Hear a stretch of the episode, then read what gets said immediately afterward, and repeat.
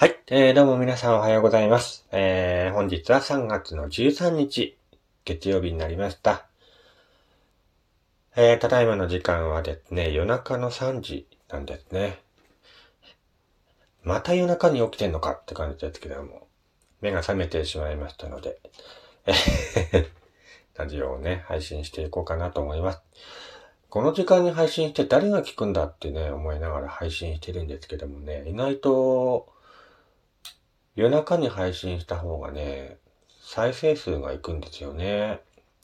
なので、この番組ね、コアなファンの方が結構多くて、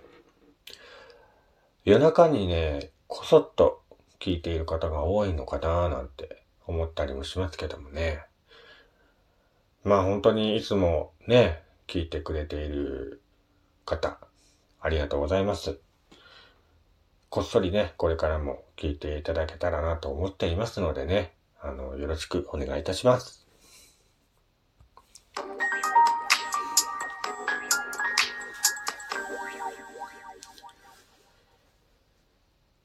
はい、えー、改めまして、こんにちは、キャスさんです。こちらの番組は岩手でイラストレーターをしております私が、ゆるっといろんな話題を話していくラジオ番組となっております。今回もよろしくお願いいたします。はい、えー、ということでね、えー、今日はですね、まあ、岩手県盛岡に住んでいる人であればね、誰もが一度は聞いたことがある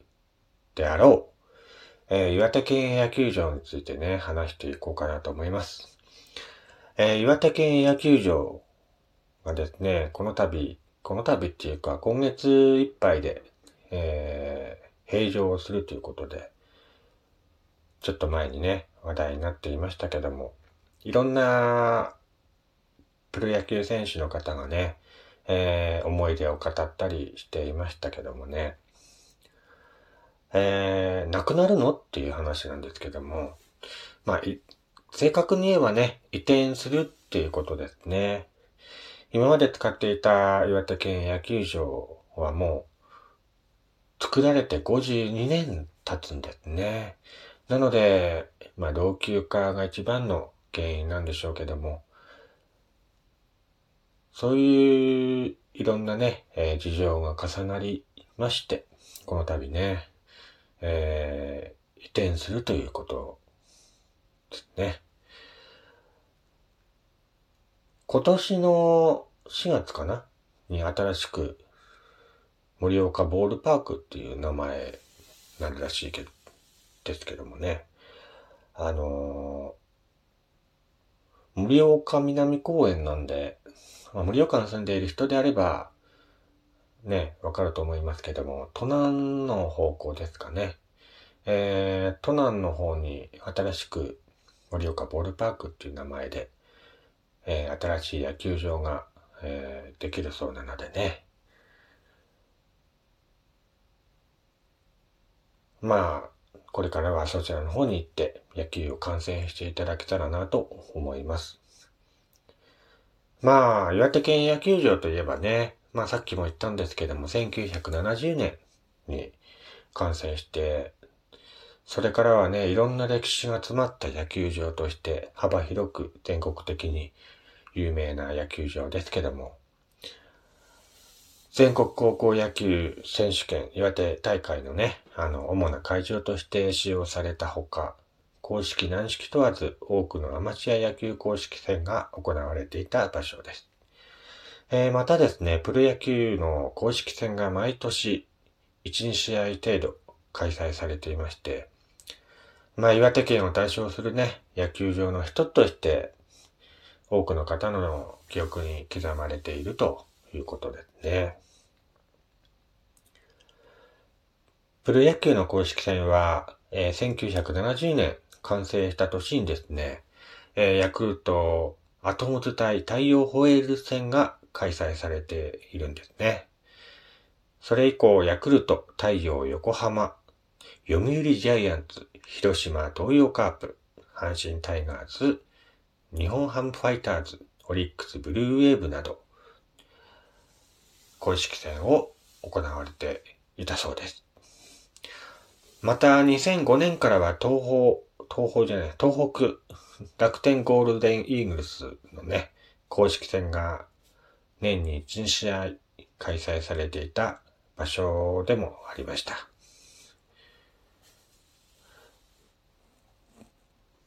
まあそんな岩手県野球場なんですけども、他にもですね、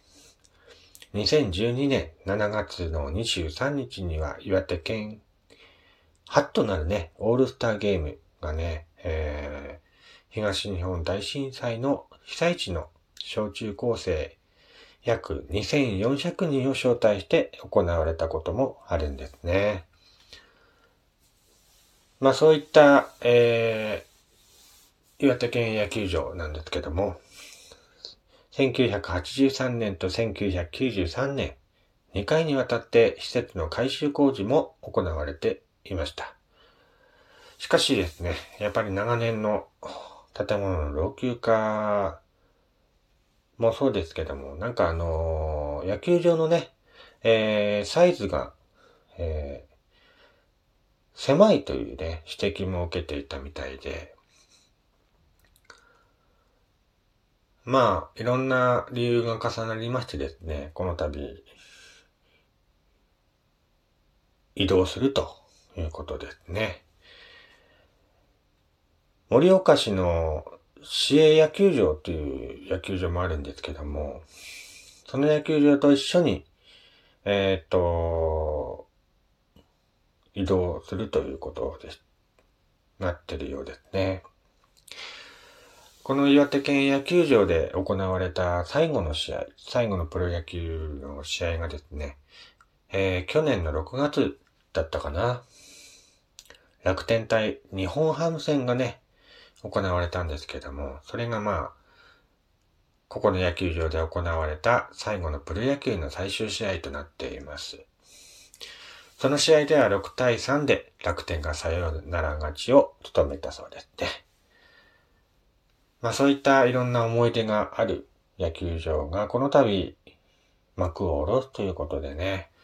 えー、移転すると言ってもね、やっぱり、その、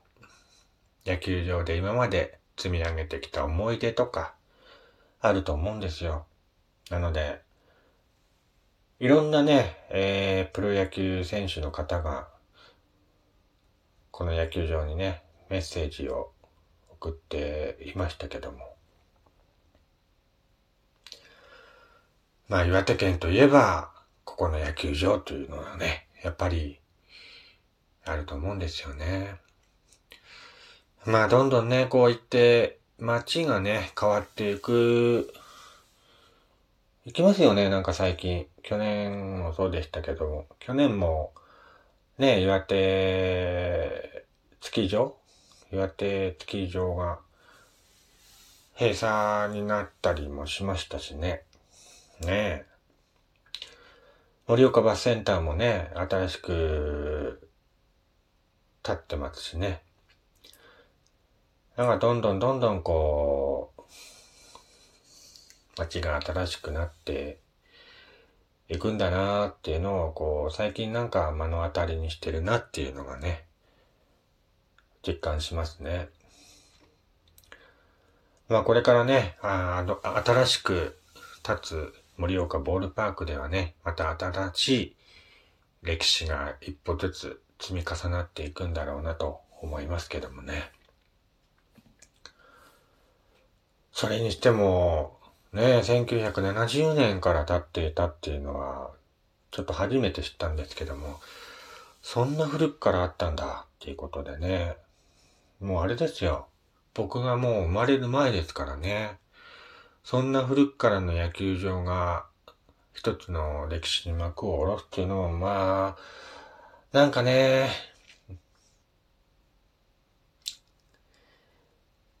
思思うことありますよね。うん。思うことあるなと思って。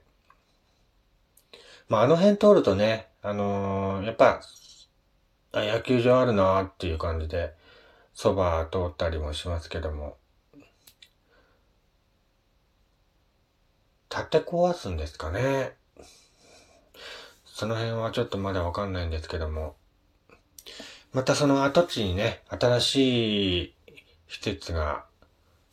立つのかなと思ったりもしますけども、その辺は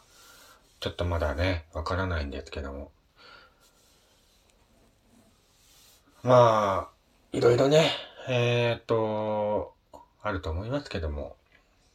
結構なね、あの、建て壊すと結構な広さができますからね。新しく、こ